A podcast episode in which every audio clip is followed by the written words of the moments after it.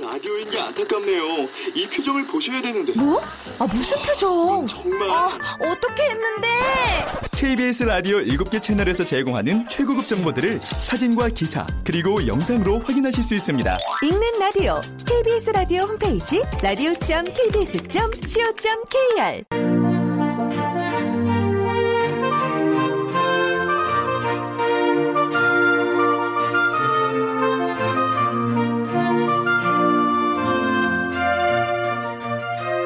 라디오 문학관 한국인이 사랑하는 우리 문학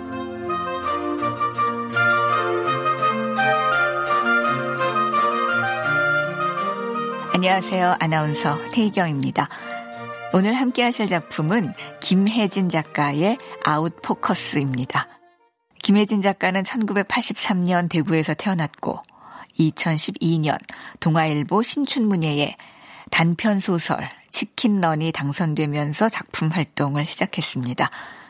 2014년 제5회 중앙 장편 문학상 수상작 중앙역을 출간한 바 있고요. 이번에 소설집 어비를 출간했습니다. KBS 라디오 문학관 한국인이 사랑하는 우리 문학 김혜진 작가의 아웃포커스 지금 만나보겠습니다.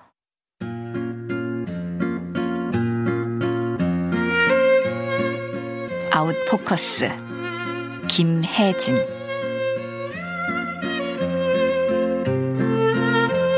할머니를 그런 곳에 묻는 게 아니었다고 엄마는 눈가를 훔쳤다. 내가 엄마를 그런 곳에 모시다니.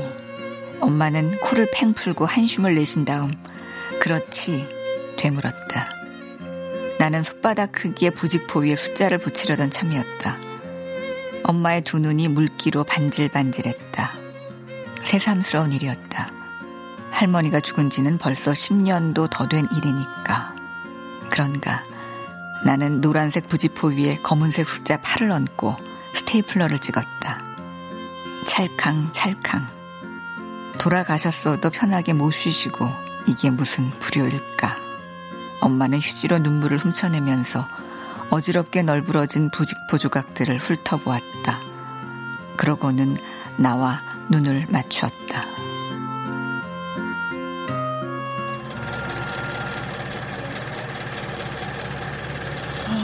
근데 주호야, 그거 아무래도 바느질로 꿰매는 게 더 나을까? 아, 덥다. 엄마의 얼굴은 땀과 눈물이 뒤섞여 빨갛게 달아올라 있었다. 나는 털털거리며 회전하는 선풍기를 엄마 쪽으로 고정시켜 주었다. 왜, 너도 더우면서. 지난 20년간 엄마는 통신회사 상담원으로 일했다. 그래서 가끔은 집 전화를 받으면서도 네, 고객님. 아, 내 정신이 이렇다니까. 엄마는 하루에 많게는 150통, 적게는 90통의 전화를 받았다. 아니, 왜 내 전화번호를 못 알려준다는 거예요? 이, 뭐, 10년 전 전화번호긴 하지만, 아니, 10년 전 내 번호를 어떻게 다 기억해요? 알려주세요! 당장!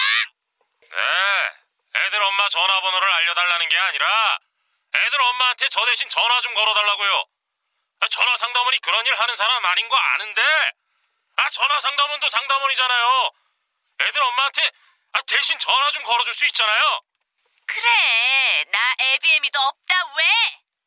너 집이 어디야? 싸가지 없이. 내가 가면 안둘 거야?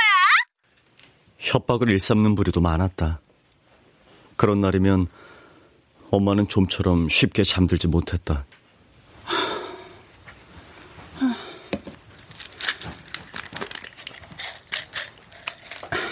날이 밝으면 늦지 않게 출근해야 했으므로 엄마는 두통약을 먹고 또 하나 먹고 또 하나 더 먹으면서 밤을 지새우곤 했다. 설마 민원을 넣거나 하진 않겠지? 엄마의 입속에서 하얀 알약이 부서질 때마다 뽀득뽀득 소리가 동심원처럼 퍼져나갔다.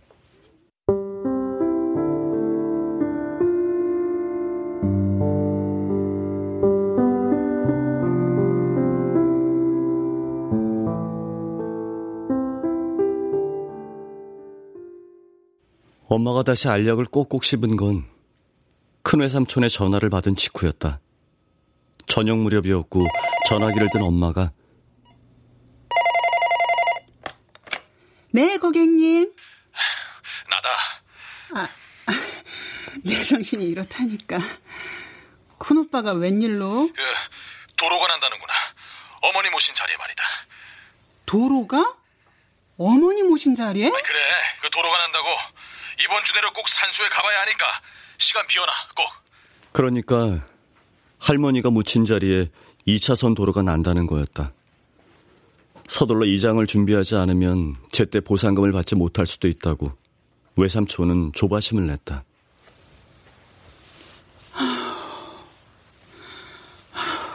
아, 엄마 왜 그래? 큰 외삼촌이 뭐라 그래? 아, 시간을 어떻게 비워. 출근해야 하는데. 나는 노란 부직포에 검은 숫자를 부착하면서 엄마의 눈치를 살폈다.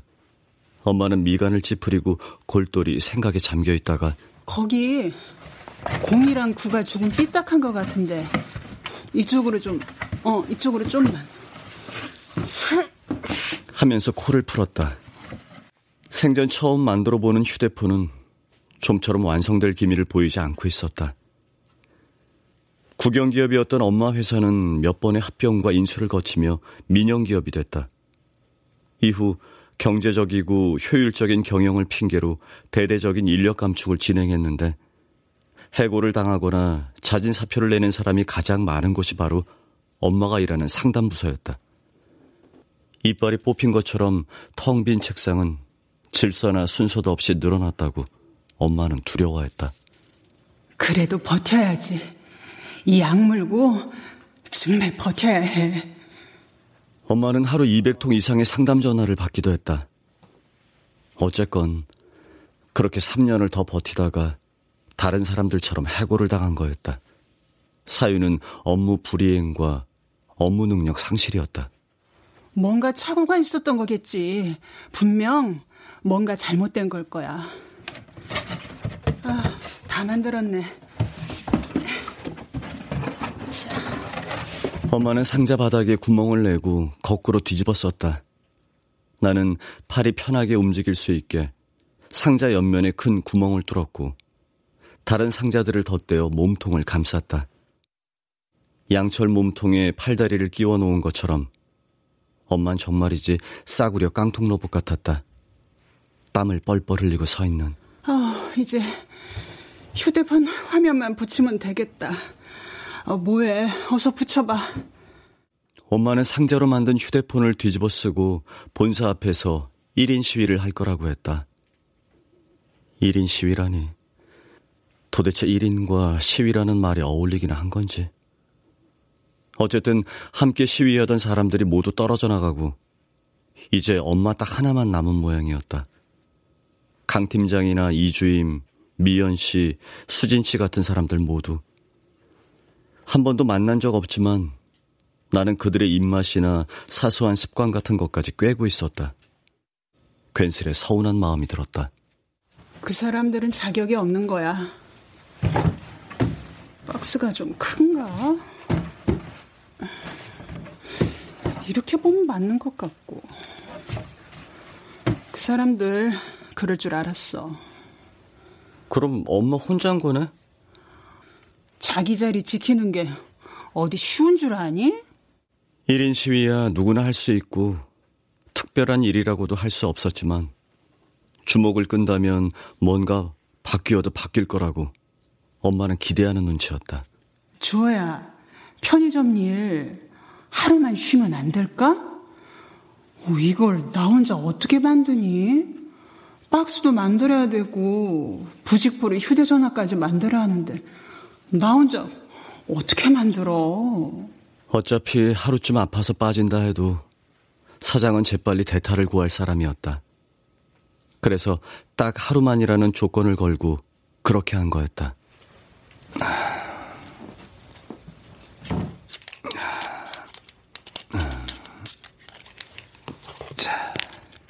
나는 부직포로 완성한 로고를 가위로 오렸다. 그런 다음 엄마가 뒤집어 쓴 상자 위에 회사 로고를 대봤다. 엄마는 거울을 들여다보며 중얼거렸다. 어, 엄마, 이 로고는 안 넣는 게 좋겠지? 음, 아니, 넣는 게 좋겠다. 뭐든 메이커가 있는 게 좋으니까. 네, 엄마.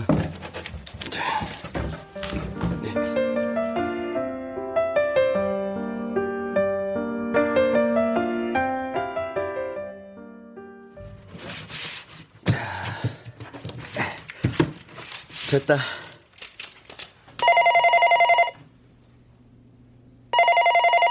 하룻밤을 꼬박 새다시피 하고 엄마에게 꼭 맞는 휴대폰을 완성했을 무렵 전화벨이 울렸다. 다시 큰 외삼촌이었다. 큰 외삼촌? 어, 어, 잠깐만. 어, 주호구나. 저 엄마 좀 바꿔다오. 엄마. 외삼촌. 나 지금 바쁜데.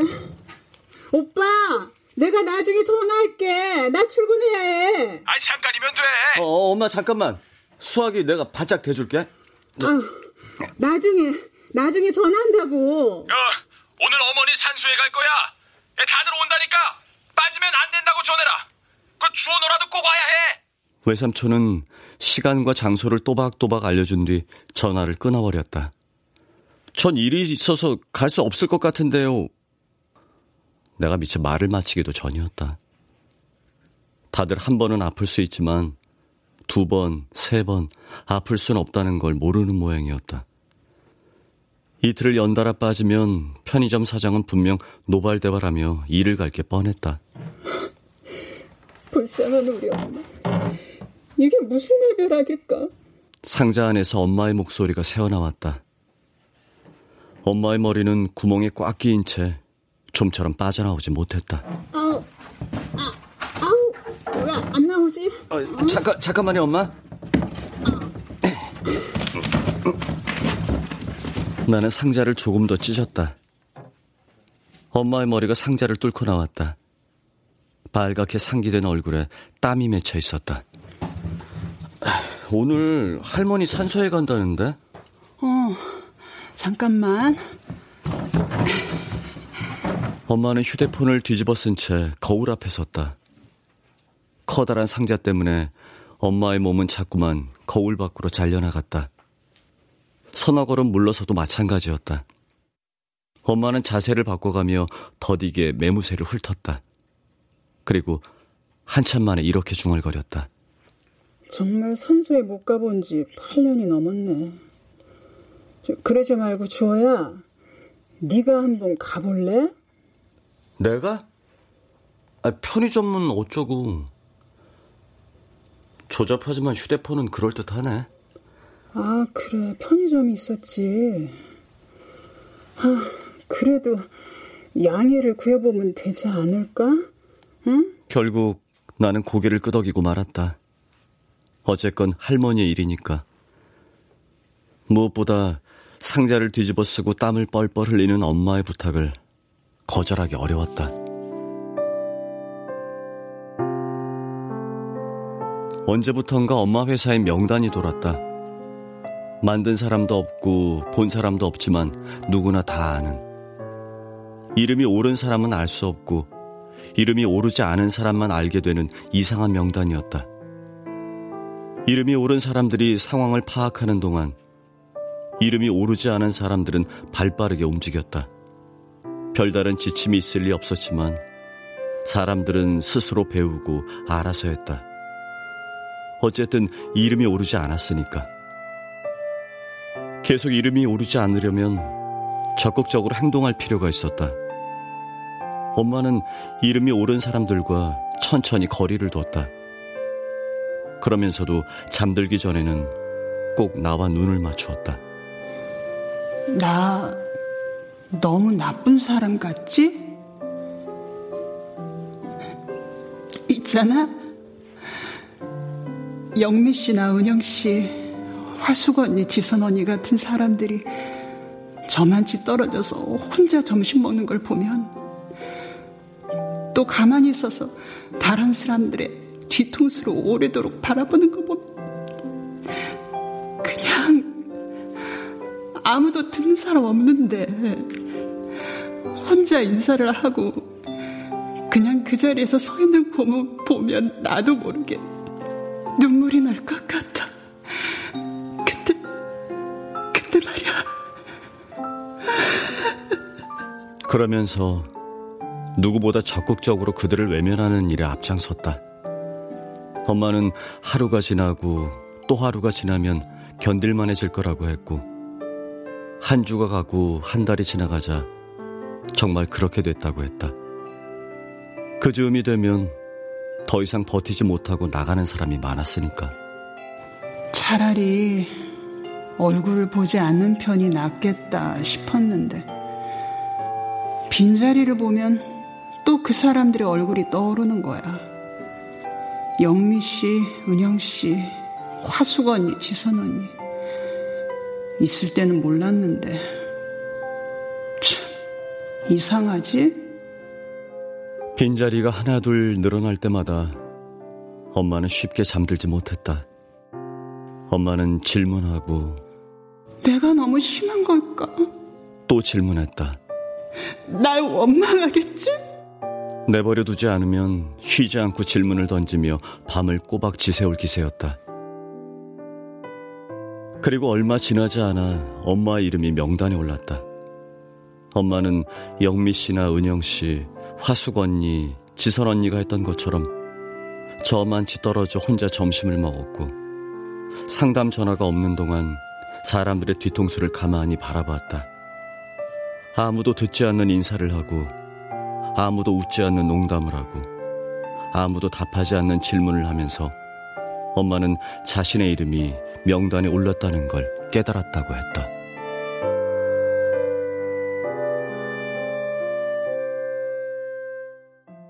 근데 왜 내 이름이 거기에 올랐을까?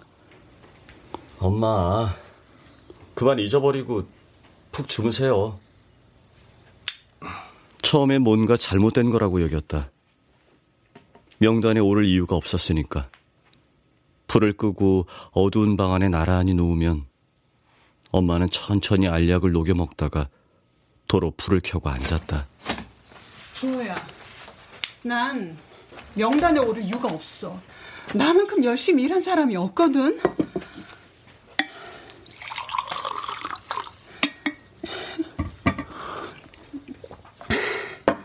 오래된 기억을 하나씩 뒤적거리고 누가 나처럼 꼼꼼하게 상담을 한다고 그래?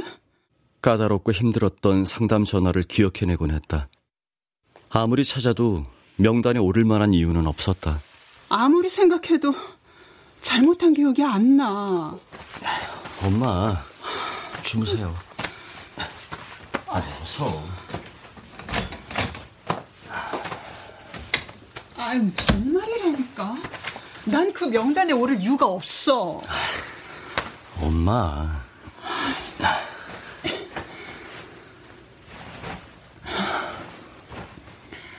분명 뭔가 잘못된 게 틀림없다니까? 그렇지? 네. 나는 가만히 고개를 끄덕였다. 어쩌면 정말 말이 잘못 돌았거나 다른 사람과 이름이 헷갈렸을지도 모르는 일이니까. 하지만 아무도 엄마와 말을 섞으려 하지 않았다. 때문에 엄마는 매일 밤 장문의 편지를 썼다. 그렇게 2주가 더 지난 다음 엄마는 어렵게 저녁 약속을 받아냈다. 동료 대여섯 사람이 엄마를 따로 만나주겠다고 약속한 거였다. 엄마는 한 달치 월급의 반을 떼어 근사한 고깃집을 예약했다.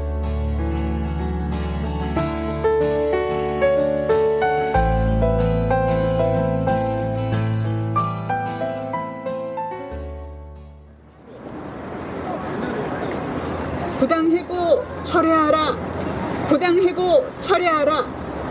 부당해고 철회하라. 엄마가 휴대폰 상자를 뒤집어 쓰고 회사 앞을 지키는 동안 나는 산으로 올랐다.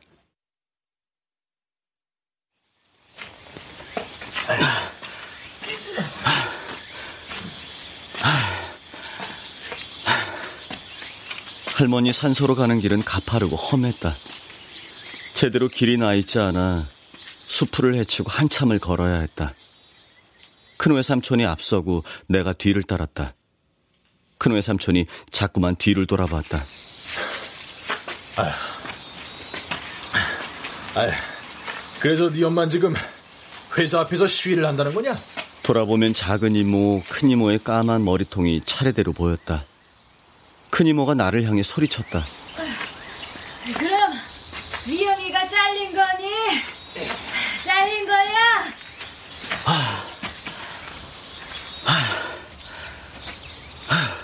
나는 제자리에 우뚝 멈춰서서 숨을 골랐다. 풀숲에서 축축하고 뜨거운 열기가 솟아올랐다. 온몸에 땀이 흘렀다. 가만히 서 있으면 아이스크림처럼 뚝뚝 녹아내릴 것만 같았다. 작은 이모가 내 곁에 와 멈춰서며 중얼거렸다. 아니, 날이 이렇게 더운데 거기 종일 서 있었단 말이야? 정말 언니도 못 말린다니까. 아휴. 주호야, 그래서 미영이가 잘린 거야? 잘린 거냐고. 아, 저는 잘 모르겠어요. 정말 아직은 잘 모르는 거니까. 엄마 내일 당장이라도 복직될지 모른다고 기대하는 눈치던데. 아, 혼자 고기를 실컷 먹고 돌아온 그날, 엄마는 해고 통지를 받았다. 통신회사답게 몇 문장으로 간추린 문자 메시지 한 통이 전부였다. 엄마가 잠깐 화장실을 다녀온 사이 동료들은 모두 자리를 뜨고 없었다고 했다.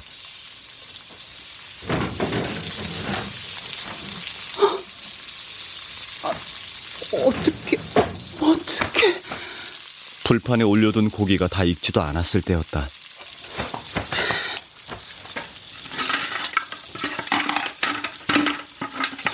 엄마는 쓰지 않은 숟가락과 젓가락을 수저통에 도로 집어넣은 다음 고기를 구웠다.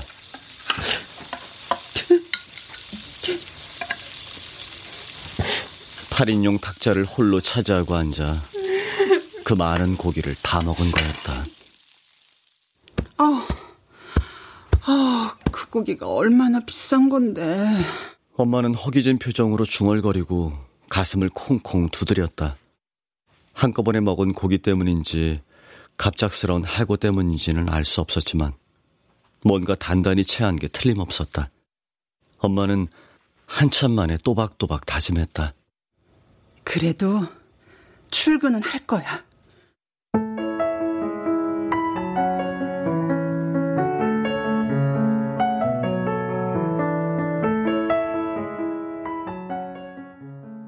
그런 다음 정말이지 계속 회사에 나갔다. 지각이나 결근 한 번 없었던 지난 20년처럼 8시에 출근하고 6시에 퇴근하는 일을 반복했다. 엄마 다녀올게. 하며 나갔다가 엄마 다녀왔어. 하며 돌아오는 것도 같았다. 달라진 게 있다면 엄마의 자리 단 하나였다. 회사 안에 있던 엄마의 자리가 바깥으로 옮겨진 거였다. 엄마는 종일 회사 정문 앞을 지켰다. 새로운 일에 몸을 단련시키면서. 하나, 둘, 셋. 하나, 둘. 층수를 세고 호수를 헤아리며 사무실을 찾은 다음 종일 그곳을 올려다보는 일이었다. 창들은 모두 같은 크기와 모양으로 다닥다닥 붙어 있었다. 겨우 찾았다 싶으면 사무실은 비슷비슷한 창들 사이로 숨었고 엉켰고 사라지기 일쑤였다. 엄마는 두 눈을 부릅뜨고 손톱만한 창을 잡았다가 놓치고 잡았다가 놓쳤다. 밤이 되면 온몸이 내려앉는 것 같다고 불평했지만 엄마는 그만두려 하지 않았다. 엄마는 사무실로 전화를 걸기도 했다. 아, 여보세요? 저는 상담실 김미영인데요. 아니, 지금은 거기서 일하는 건 아니고요. 20년 동안 상담실에서 일했어요. 다른 게 아니고, 거기 창가 캐비닛 안쪽에 보면 이면지 모아놓은 게 있어요. 네, 알려드려야 할 것 같아서. 아, 또 생각난 게 있는데요. 2000년도 이전 상담 서류는 회의 탁자 아래 있고요. 아니, 저, 전해드릴 게 또 있어요. 끊지 마세요. 저, 민원 분류표 서식은 제가 만들어 놓은 걸 쓰면 돼요. 내 문서에 저장해 놨는데, 아, 참, 저, 폐건 전지는 따로 수거했다가 버리는 거 알죠? 경비가 싫어해요. 저, 그리고 휴게실에 조각비누 모아놓은 게 있는데. 전화를 받은 사람들은 황당해 하다가 결국엔 엄마의 이야기에 귀를 기울였다. 하지만 아무도 엄마를 다시 찾지 않았다. 얼굴을 아는 동료들은 회사를 드나들 때마다 다른 쪽으로 고개를 돌리거나 휴대폰 속에 얼굴을 빠뜨리고 걷는다고 했다. 그러거나 말거나 엄마는 하루도 빠짐없이 그곳을 지켰다. 부당해고 처리하라. 부당해고 처리하라.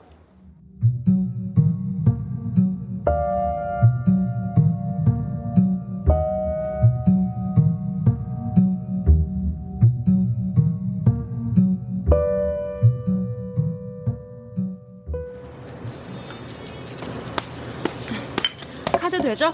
네. 여기요. 네, 1,800원 카드 결제하겠습니다.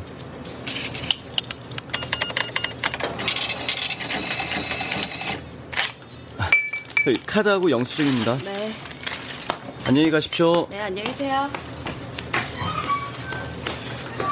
나는 두 평 남짓한 편의점 안에서 자주 바깥을 내다봤다.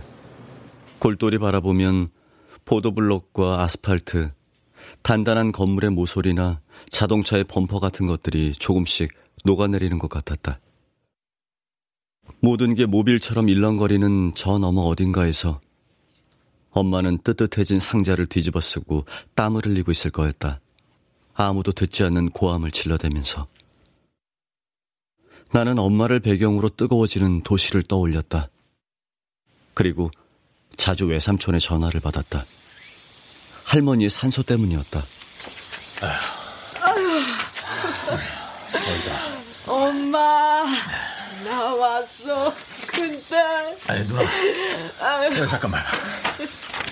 봐라. 어? 아이, 근데 말이야.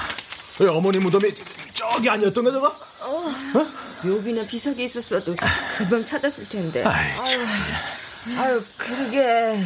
산소라는 게 죄다 비슷비슷하니 어떤 게 우리 엄마인지 알 수가 있나. 야, 봐봐, 야. 어? 도로가 여기.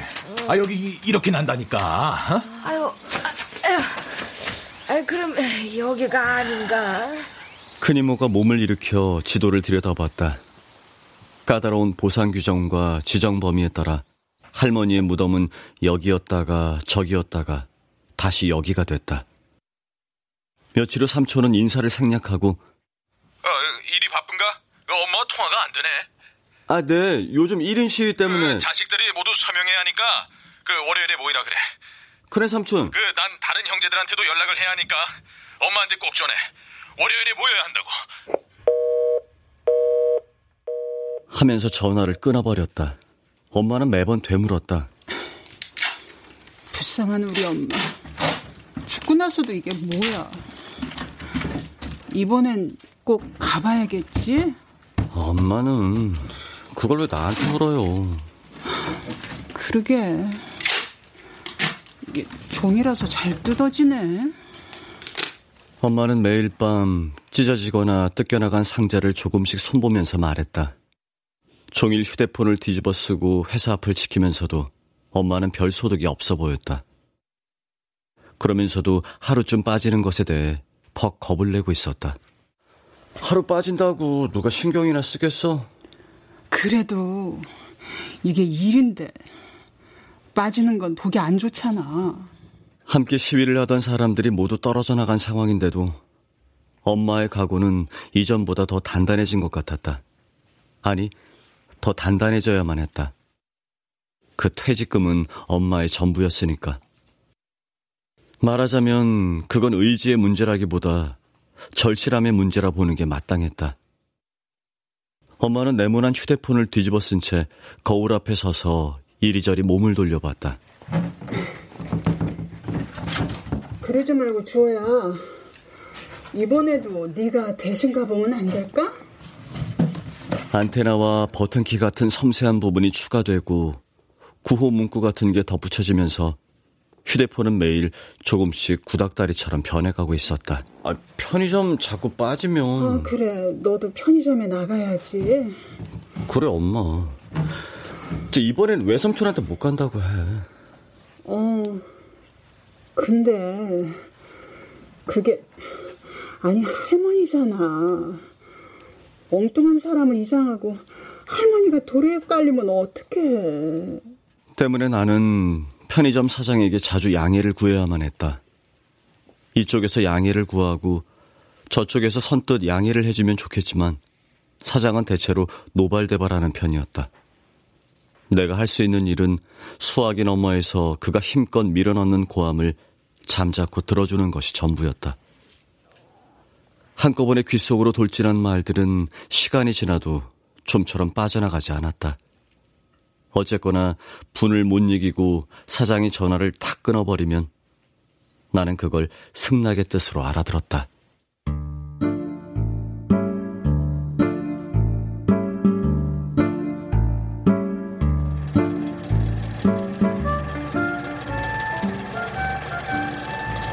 엄마가 뜨거운 보도블록 위에서 하루를 견디는 동안 나는 좁은 거실에 엉덩이를 붙이고 큰 외삼촌의 이야기를 들었다.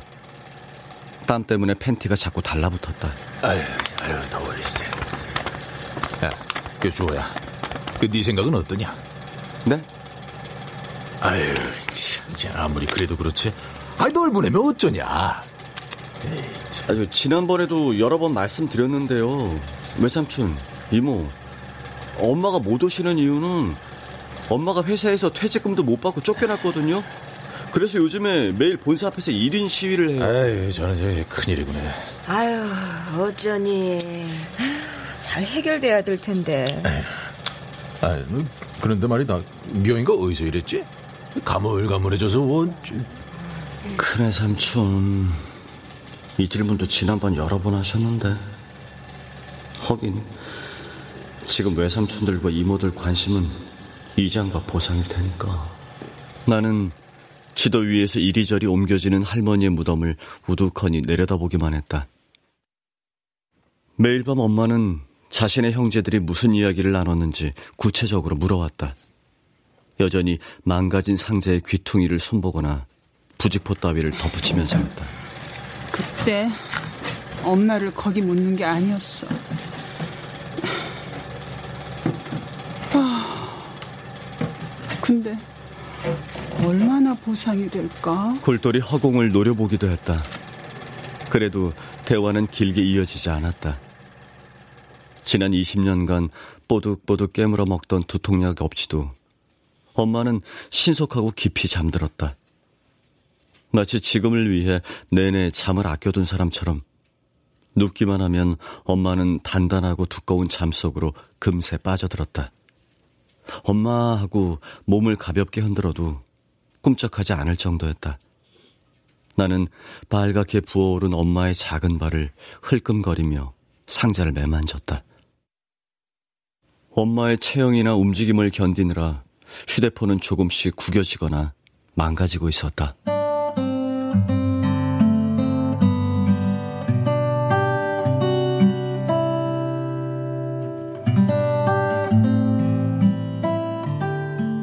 이십 년간 상담 업무를 전담해온 엄마에게 마지막으로 떨어진 임무는 현장에서 케이블을 연결하는 임무였다.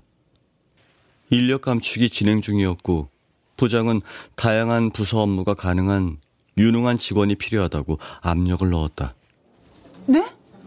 부장님, 지금 뭐라고? 현장에서 케이블 연결하는 업무를 하시라고요. 지금 우리 회사는 다양한 부서에서 다양한 능력을 발휘할 수 있는 직원을 필요로 합니다.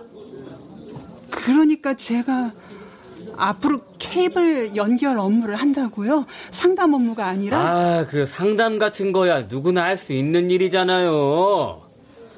아, 그래서 할 거야 말 거야? 그날 밤 엄마는 한밤에 알약을 뽀득뽀득 깨물며 중얼거렸다. 그 말을 하면서 슬그머니 말을 놓더라. 새파랗게 어린데? 그래도 내가 열 살은 많을 텐데. 엄마는 일주일 만에 다시 마음을 다잡았다. 1년만 더 버티면 정식으로 퇴직을 하고 퇴직금까지 받아 나올 수 있다는 계산 때문이었다. 부장님, 케이블 연결 업무 배우면 저도 할 수 있는 일이겠죠? 그러므로 부장에게 건넸던 그 한마디는 절대, 순순히 이대로 쫓겨나지 않겠다는 엄마의 의지 같은 거였다. 뭐든 어떻게든 1년은 견딜 수 있겠지. 그래, 한번 열심히 해보는 거지 뭐. 말하자면 그게 엄마의 계획이었다. 케이블을 연결하는 업무가 얼마나 위험하고 아찔한 일인지 알지 못한 탓이었다. 얼마 지나지 않아 엄마는 정말 새로운 업무를 받았다. 현장에 나가 두꺼운 케이블을 직접 연결하는 작업이었다. 아, 정말, 아, 정말 전봇대에 올라갔다니까? 엄마는 알약을 삼키며 말했다. 알약처럼 하얗게 질린 얼굴로 귀가한 날이었다. 동행한 동료는 연장이 촘촘히 꽂힌 벨트를 내밀며 난감하게 중얼거리다. 나중엔 울어버릴 것처럼 얼굴을 구겼다고 했다. 정말 정말 미안한데 이건 정말 대신해 드릴 수가 없어요. 네, 알아요. 제가 한번 해볼게요. 위험할 텐데.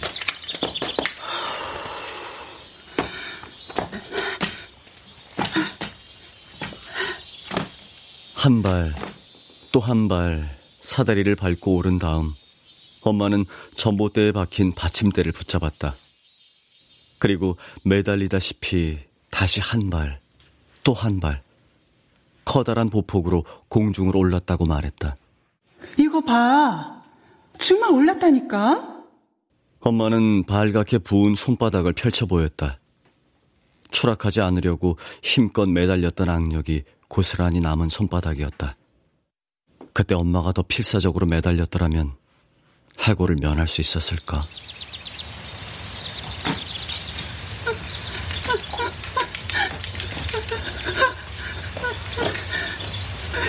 엄마는 한참이나 전봇대에 매달린 채 부들부들 떨었다고 했다.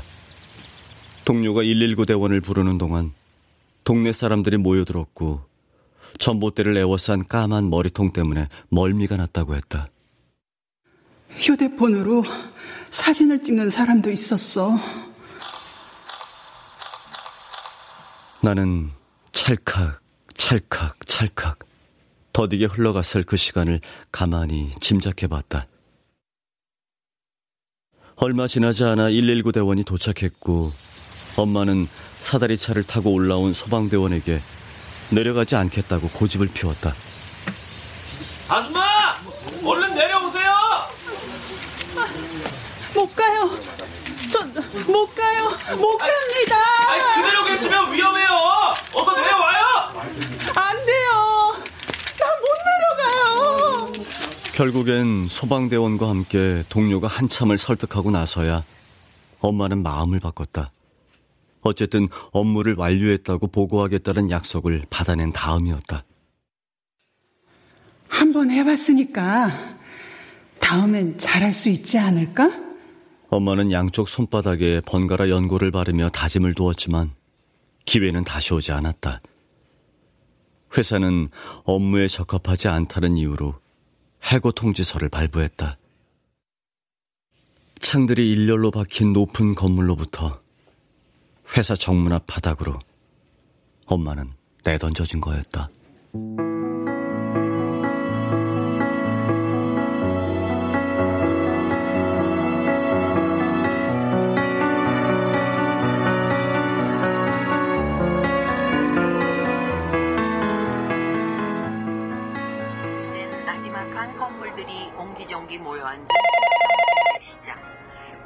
흔적이 역력한 이곳엔 문화의 거리라는 조금은 생소한 어, 나다. 다시 큰외 삼촌의 전화를 받은 건 한밤이었다.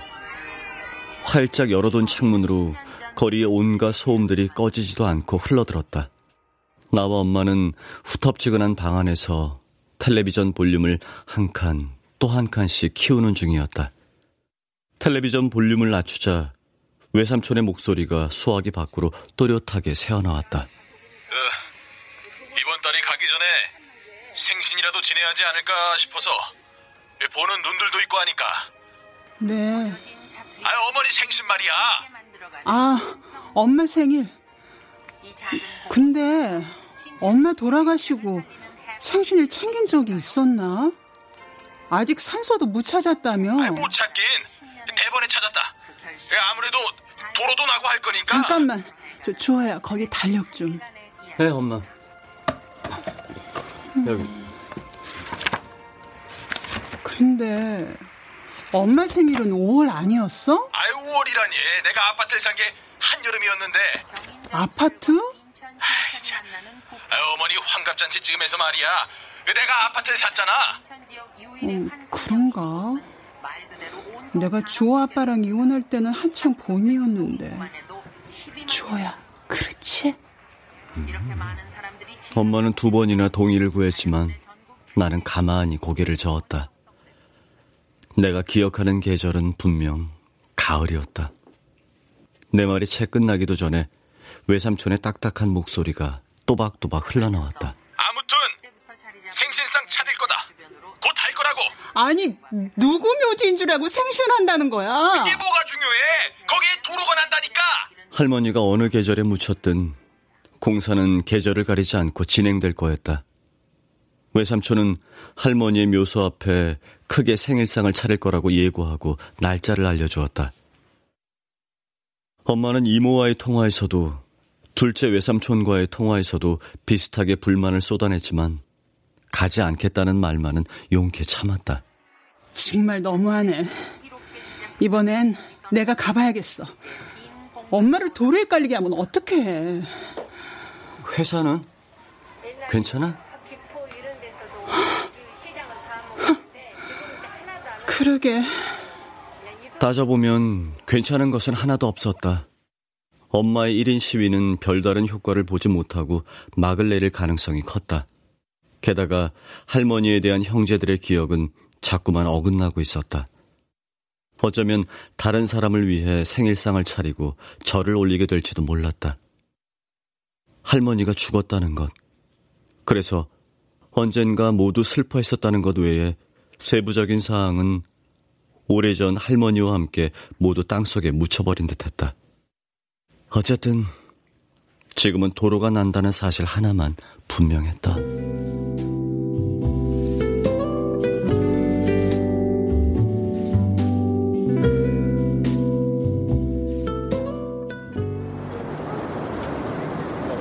나는 다시금 사장에게 양해를 구했다. 저기 할머니 생신이라서요. 뭐 죽은 할머니가 살아서 돌아오신 모양이군. 사장은 일방적으로 전화를 끊었다. 아마 다음번에 또 양해를 구한다면 지금보다 더 힘들어질 게 뻔했다. 사실 더 이상 양해를 기대하는 것도 염치 없는 짓이었다.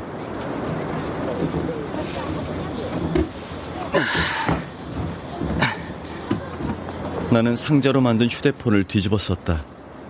한낮이었고 누군가 머리 위로 마른 햇볕을 들이붓는 것처럼 정수리가 뜨거웠다. 나는 매일 같은 자세로 이곳을 지켰을 엄마를 떠올렸다.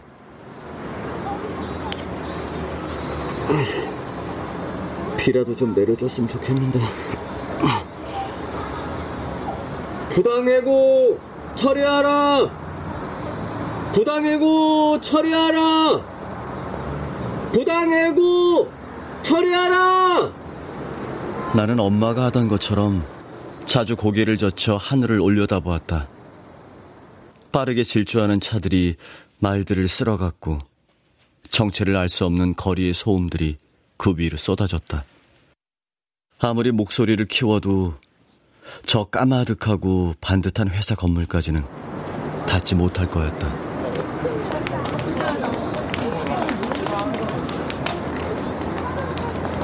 점심시간이 되자 한 무리의 사람들이 바깥으로 쏟아져 나왔다. 나는 몸을 움직여 그들이 지나갈 수 있도록 조금 물러섰다. 누구도 내 쪽으로 눈길을 주지 않았다. 아무도 나를 바라보지 않았다. 난 그곳에 없는 사람 같았다. 난 뜨거운 햇살 속에서 천천히 지워지는 엄마를 떠올렸다.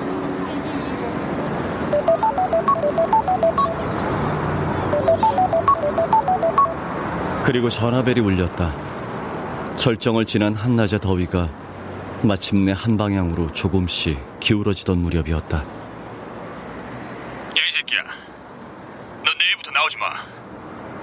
너 이따위로 일하는 거 불법인 거 알지? 계약 위반이니까 10원짜리 한 장도 못 줘. 알았어? 벼러왔던 것처럼 말을 마친 뒤 전화를 끊었다. 뭔가 말하기 위해 입을 벌렸던 내가 채 한마디도 하지 못한 짧은 통화였다. 그리고 다시 벨이 울렸다.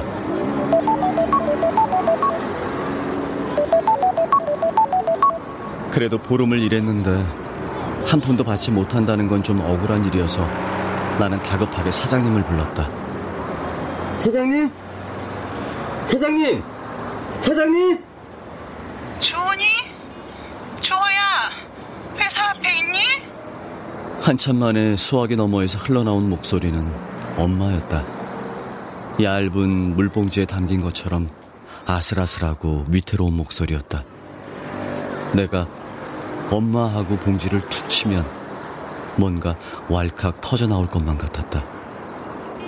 나는 뜨겁게 달아오른 수화기를 귀에 바짝 가져다 대고 말했다. 어, 엄마! 길고 날카로운 자동차 경적 소리가 주변 소음을 한꺼번에 긋고 지나갔다. 수화기 밖으로 흘러나오던 엄마의 말이 딱 끊어졌다. 엄마? 엄마, 내 말 안 들려? 엄마! 엄마! 어, 그래, 주호야. 한참이 더 지난 다음에야 엄마의 목소리가 또렷해졌다. 어깨를 감싼 상자 때문에 휴대폰은 귀에 바짝 붙었다가 또 슬그머니 멀어졌다. 귓바퀴를 타고 땀이 흘러내렸다. 그때 누군가 내 휴대폰을 가만히 뺏어 들었다. 어, 엄마? 덥지? 아니, 할머니 산소는 네가 믿어야 말이지. 그래도 내 일인데. 아유, 할머니는 안 갔어. 저 사람들이 꼬투리를 잡을지도 모르잖아. 아.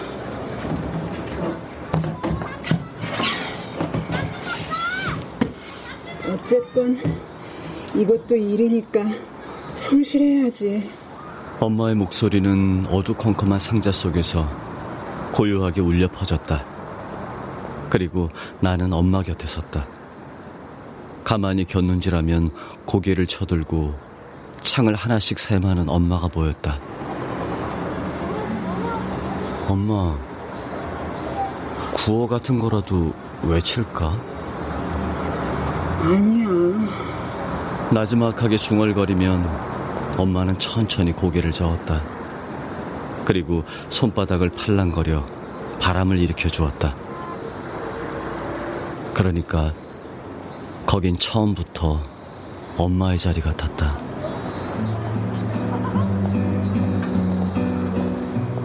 회사의 중심으로부터 가장 멀리 있는 자리.